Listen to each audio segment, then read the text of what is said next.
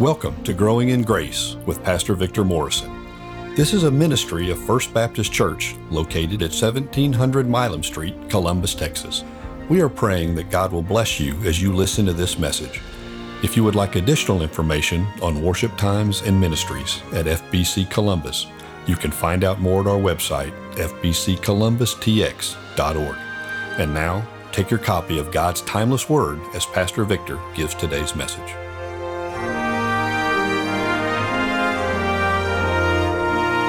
Good morning. Thank you, uh, Marcia and company, for the wonderful worship already.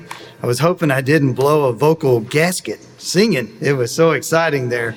But anyway, praising the Lord. It's such a joy to come into His house and to lift up His praises. I want to invite you to turn with me to Galatians chapter 3.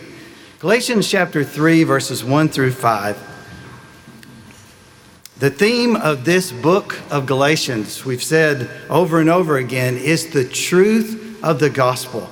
Would you stand in honor of God's word? Let's look at Galatians 3, verses 1 through 5. O foolish Galatians, who has bewitched you? It was before your eyes that Jesus Christ was publicly portrayed as crucified. Let me ask you only this did you receive the Spirit by works of the law or by hearing with faith? Are you so foolish? Having begun by the Spirit, are you now being perfected by the flesh?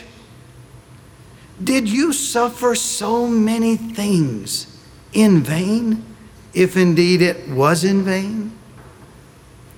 Does he who supplies the Spirit to you and works miracles among you, do so by works of the law or by hearing with faith. Let's just stop right there. The Lord will have more to say as we continue our journey, but we're going to look at these five questions and these five verses. Let's ask Him to speak to us one more time. Oh Lord, we just want to bow our hearts before you and ask that we could hear your voice. Lord, if I know this congregation, the desire of many of them here. They want to keep growing. And so help them continue to grow in Christ. Give them f- the food that they need, the nourishment they need from this passage and other related passages that we'll look at. Others may not have actually started that journey of trusting Christ and trusting you as they follow you as a disciple. And so for them, we're waiting on them, we're cheering them, we're praying over them each week that they might trust you as Lord and Savior and begin to grow in Christ. So, Lord, take us through this. Help us be honest. I pray that your Spirit of truth would speak to us this day. In Jesus' name we pray. Amen. Thank you. You may be seated. Those of you who know my style will know that usually I use alliteration. The first letter always matches up. So I want you to know that today's going to be Q. Question number one. Question number two. Question number three, number four, number five. No, no, we're, we're not, we're beyond that. Let's look at the text. Okay, the first thing I want to ask is, and I think this uh, is based on verse one, is there a hindrance right now, 2021, is there a hindrance in your spiritual growth, in your growth in Christ? Oh, foolish Galatians, Paul says, who has bewitched you? They were starting right. He's not going to question their salvation. He was there, remember? They placed their faith and trust in Christ. So this is not about the assurance of their salvation and saying, I don't think you're really saved. That's not what he's saying. I think what he's saying is, I saw you start right. So why are you now letting somebody cause you to veer off? When he calls them foolish Galatians, I know how that sounds. But I want to clarify something. He's not trying to be rude, he's not trying to be critical. He's not talking about mental deficiency. I'll tell you what he's talking about mental laziness. He's saying, Come on, you're not thinking about this, you're being careless about that. Whenever he says, Oh, foolish Galatians, I want you to know there's love mixed in there, there's shock mixed in there, there's anger mixed in there. Have you ever seen anybody trust Christ when they were younger And then you watch them grow up and you're saying, What is going on in your life? You're totally turning your back on everything that you believed. And then when he says this word about bewitched, he says, Who has bewitched you? It can be the word hypnotized. You ever been hypnotized? You know, you're feeling very sleepy. No, don't do that. Don't go sleep. But they're like charmed, they're flattered. Someone's misleading them, someone is hindering them. Hindrance. Do you know the word hinder is mentioned in the New Testament nine times? There's so many things that can hinder us from following Christ. Sometimes it's a person. That's why Jesus said quite clearly, you don't want to be a stumbling block. And you certainly don't want to be a stumbling block to the little ones, to the children, to the youth. Don't be a stumbling block, be a stepping stone. Say, Lord, help me be an example that would point them in the direction of Christ. You see what's happening? They're being unreasonable, they're being irrational, their minds are confused. What is it that could possibly clarify confusion? If you'll hold your place there and turn back just one book, right before Galatians is Second Corinthians. Look with me at Second Corinthians chapter 4. 2 Corinthians chapter 4, verses 3 through 6. Because there is something, and Paul's about to tell them what clarifies the truth. When your mind is like so confused and it's dark in there, and you're saying, I can't seem to find the truth. This is what Paul says in 2 Corinthians chapter 4, verses 3 through 6. This is what will bring clarity. And even if our gospel's veiled, it's veiled to those who are perishing.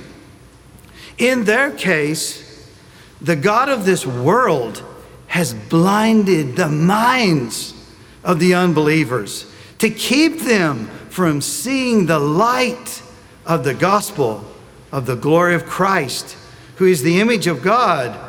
So, what is needed whenever that's happening?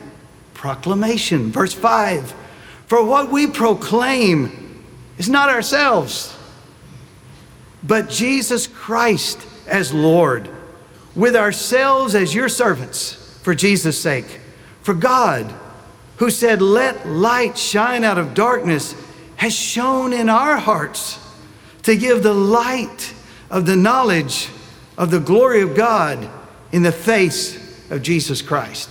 There's only one message that can open up a dark mind that's so depressed and so burdened under the guilt of sin. You know what it is? It's the gospel. So go back now to Galatians 3, verse 1. Who's bewitched you? And listen to what he says. He says, I was there.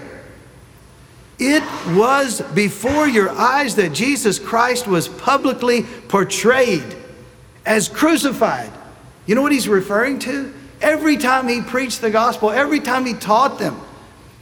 You know, you've had parents, you've had grandparents, you've had Sunday school teachers, you've had pastors and preachers and evangelists from the past, you've had camp leaders, so many people in your life.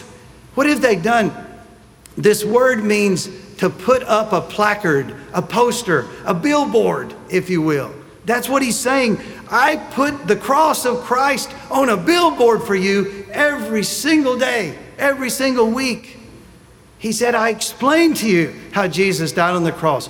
Why would you turn from grace back to legalism, back to law? Why would you trade that? You know, I'm told that in Times Square, there's, a, there's this big digital billboard that's 125,000 square feet. Can you imagine a sign that big? 125,000 square feet. I remember when Jody and I served as missionaries in uh, Tokyo, we would go to a place called Shibuya Crossing. And I think Linda Cates has been there, but at Shibuya Crossing, 2,500 people wait to cross the street at the same time. And it's like I don't know, it's like a spaghetti bowl with all these different crossings and so forth. But all around there, there's over 20 different digital billboards that are constantly bombarding people with the, these advertisements.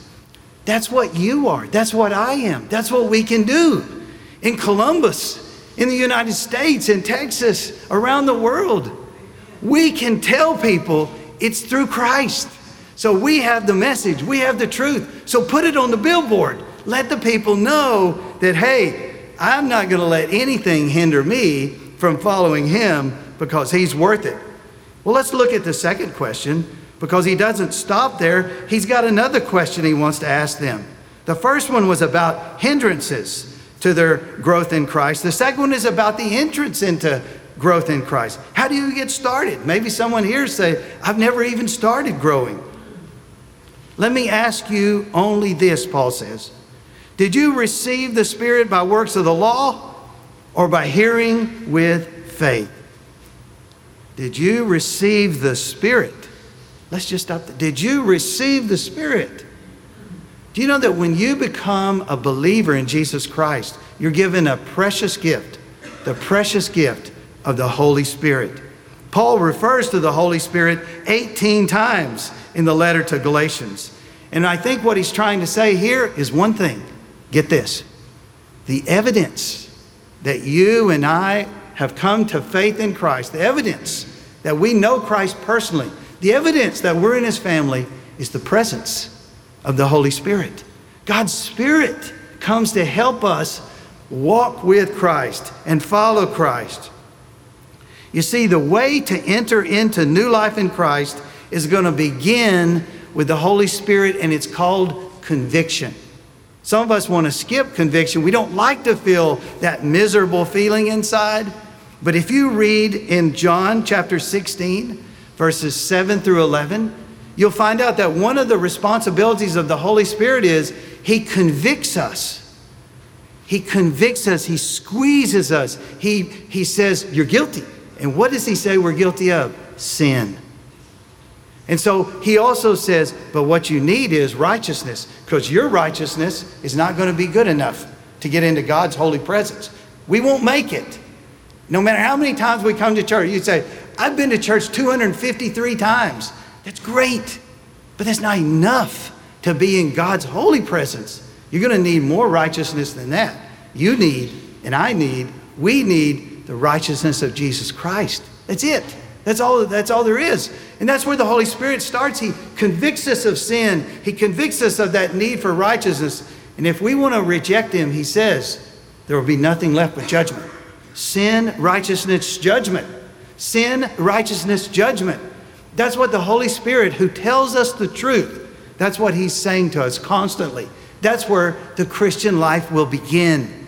He convicts us, but that's not where it ends it would end hopefully with conversion if we don't resist him. I did want to point out that there are verses like Acts chapter 7, verse 51, that tell us that we can and others have in the past, because we know when Stephen was right there and they were going to throw the rocks at him for his witness for Christ, he says, You have resisted the Holy Spirit. It's possible every Sunday God's Spirit is speaking to you. He's drawing you. He's saying, Come to Christ.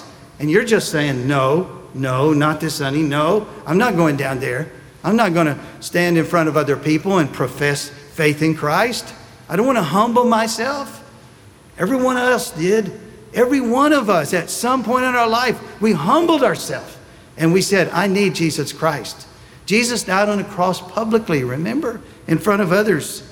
And so when the Holy Spirit comes, you know what He does if we say yes? You get a new start, you get a new life. That's why John 3, whenever Jesus was talking to a religious man, his name was Nicodemus. He was a very influential man. But you know what? Nicodemus, with all that he had going, he was not born again. And Jesus said, You need to be born again. And it's like he couldn't wrap his mind around what does that mean to be born again? It just means that the Holy Spirit makes you someone new. He gives you a brand new start. He wipes away all of your sins, gives, gives you a new identity as a child of God. Who wouldn't want that? Sometime I hope you'll read Titus 3, verses 3 through 7, because it walks us through the entrance into Christian life. The Holy Spirit is right there. It says that He regenerates us.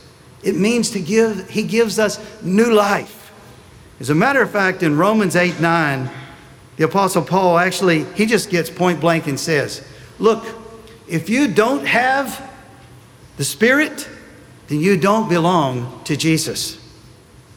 So I'm just thinking, wow, isn't that something? The occupancy of the Holy Spirit in your life is confirmation of the ownership of Jesus Christ. You belong to Jesus if the Holy Spirit gets after you or if He strengthens you, if He guides you and leads you and so forth. Well, let's move from the second question now to the third question. You know, the second question affirmed to us that grace is the way to life. It's only through grace. And that's why God gives us His Spirit.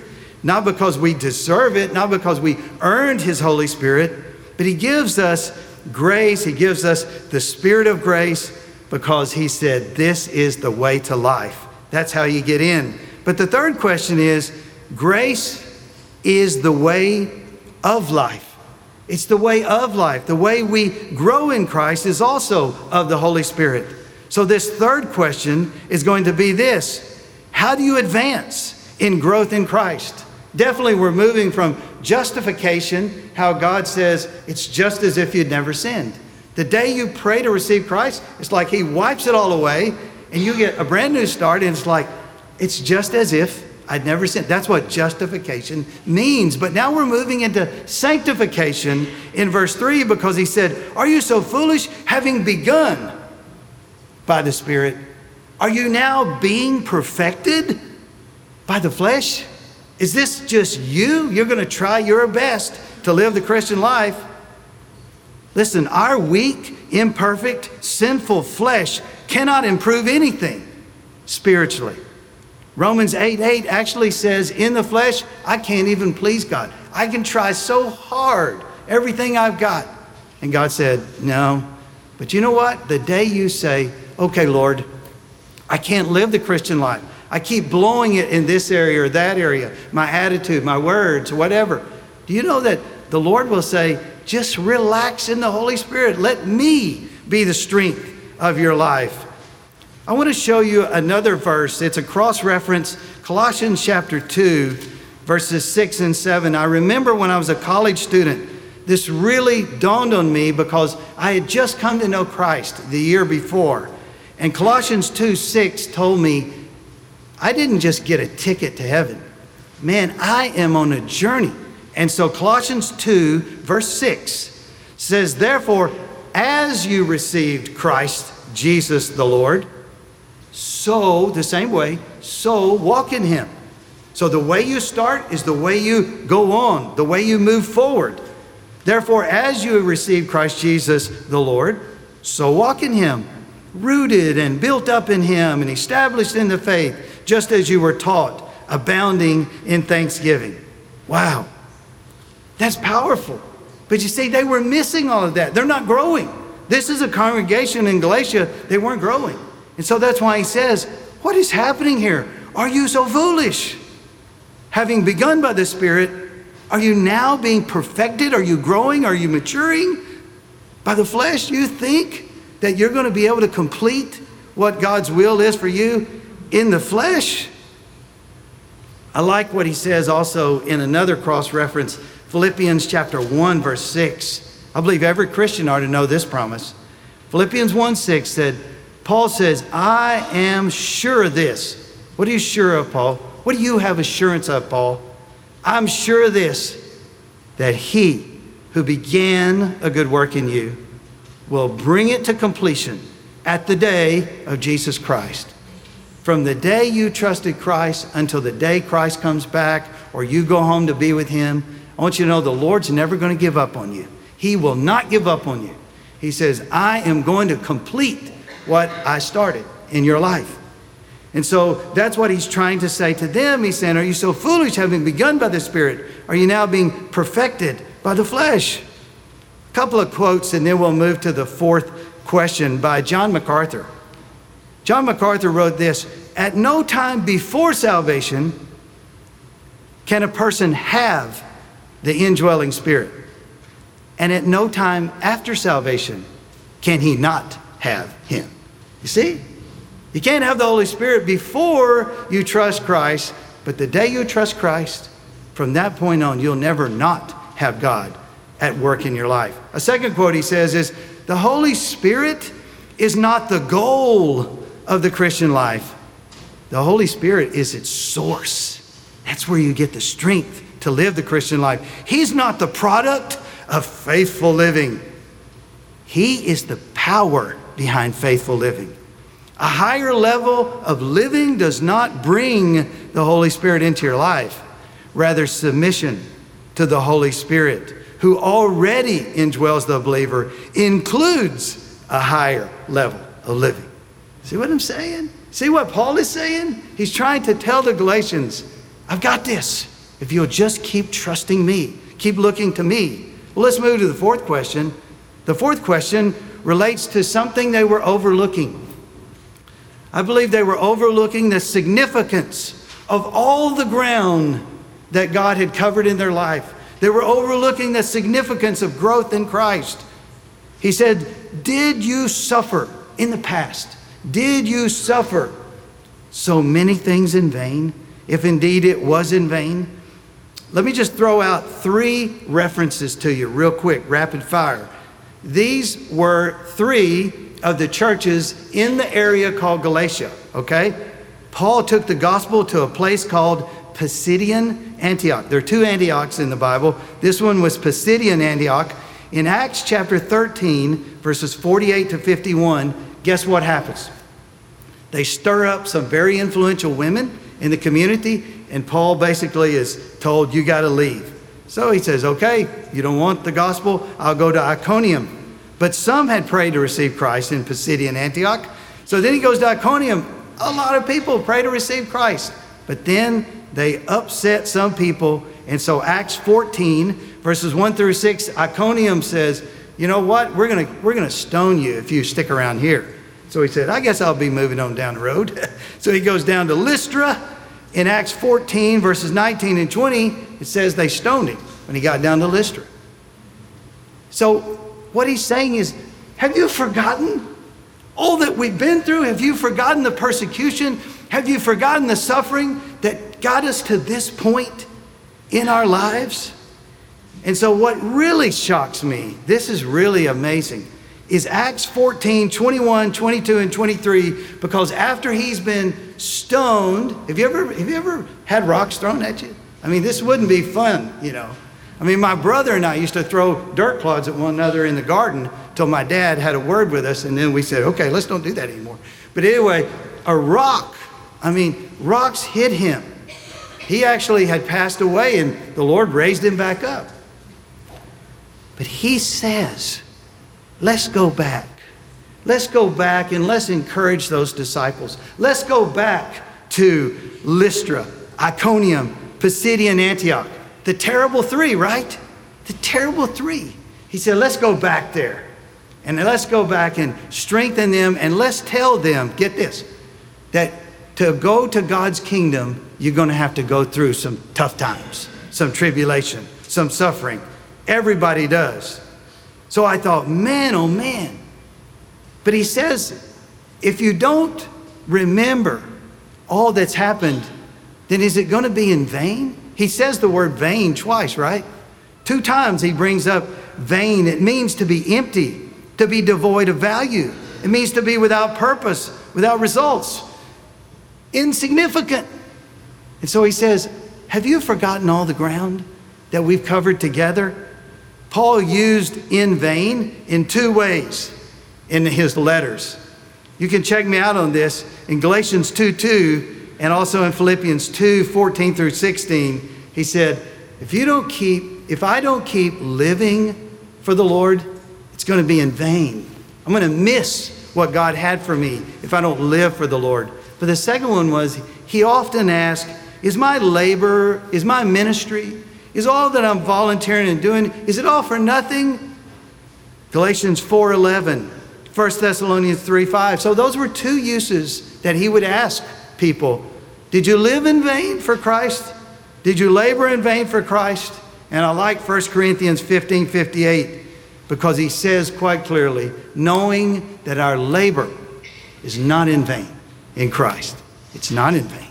But they were acting as though it was not important, it was not valuable. So let's close with one last question. Verse 5 Does he who supplies the Spirit to you and works miracles among you do so by works of the law or by hearing with faith? I believe the question is about reliance. Reliance. Do you say, okay, I needed the Lord when I got in, but man, I can, I've got this now. I've got enough commitment. I've got enough determination. I know how to live the Christian life on my own. So the question is upon whom is your reliance, your dependence for growth in Christ? And so what he says is, does he who supplies the Spirit to you and works miracles among you do so by works of the law or by hearing with faith? Wow. Think about who gave the Spirit. Who is it that sent the Holy Spirit? Does he who supplies the Spirit? Do you know that if you put question one, two, three, four, and five together as a set, you know what you have? You have the Trinity the Father, the Son, and the Holy Spirit. All three are so involved in bringing us to Christ, in helping us become more like Christ as we grow. And so, what we have to remember is it's only through Him that we have the power. The power, the miracles there that He refers to. Does He who supplies the Spirit to you and works miracles among you do so by works of the law or by hearing with faith? Do you know miracles there is dunamis? Does that sound like anything you've ever heard of? Dunamis? Dynamite? Yeah, God's powers. Man, it's so much more than your flesh and my flesh, than our energy, than our personality. And so, what he's saying is the, the Father is the one who sent the Spirit. The Father is the one who accomplishes great works. And when he says the word supplies there, he doesn't supply just a trickle. Oh no, it's an abundant, it's a generous supply. You see, God's aspiration, His will, His plan is that you would come to know Him intimately through His Son by trusting in the finished work of Christ. But that's not where it ends. He also, it's His will, it's His aspiration, it's His plan that you would grow in conformity to His Son continually by relying upon the power of the Holy Spirit. You see, we will not come to know Christ by works of the law, but by faith in Christ. That's the only way we'll come to know the Father. We will not continue to grow in Christ by works of the flesh, but only by yielding to the work of God's Spirit within us. So the five questions come back to us before we sing Amazing Grace. Is there anything, is there anyone that's hindering you, not someone else? Let's talk about you. The Lord is burdened, He loves you. Is there anyone or anything hindering you in your growth in Christ? Number two, do you know for certain that you have entered into God's family by faith in Christ? Because you know the Holy Spirit's in your life. That's evidence. Are you moving forward by the assistance of the Holy Spirit, becoming more like Christ? Or would you say, no, if I'm honest, I'm not moving forward, I'm moving backwards, I'm going backwards? Have you been overlooking the value and the importance of personally living for Christ, of personally laboring for Christ? Are you serving the Lord? Are you doing something with those gifts God has entrusted to you? Are you relying upon the fullness of God's power? Or are you depending upon your own personality in growing in Christ? There's a difference. Those are the questions if you're going to grow in Christ. Let's pray together. Lord, we've given this time to you. We ask your Holy Spirit to speak through your living and active word. We know that it's pretty sharp, it goes down deep, it can penetrate. And so, Lord, I pray your word penetrated today. And so, whatever you've been saying to us, I pray that we would yield to it, surrender to you. I pray that your worth all of that we go through, all the things we go through in order to grow in Christ. Thank you so much for providing the finished atonement. We know that we don't grow so we'll be accepted. We're already accepted. We're accepted because of the finished work of Christ, but that ought to make us want to grow more than ever.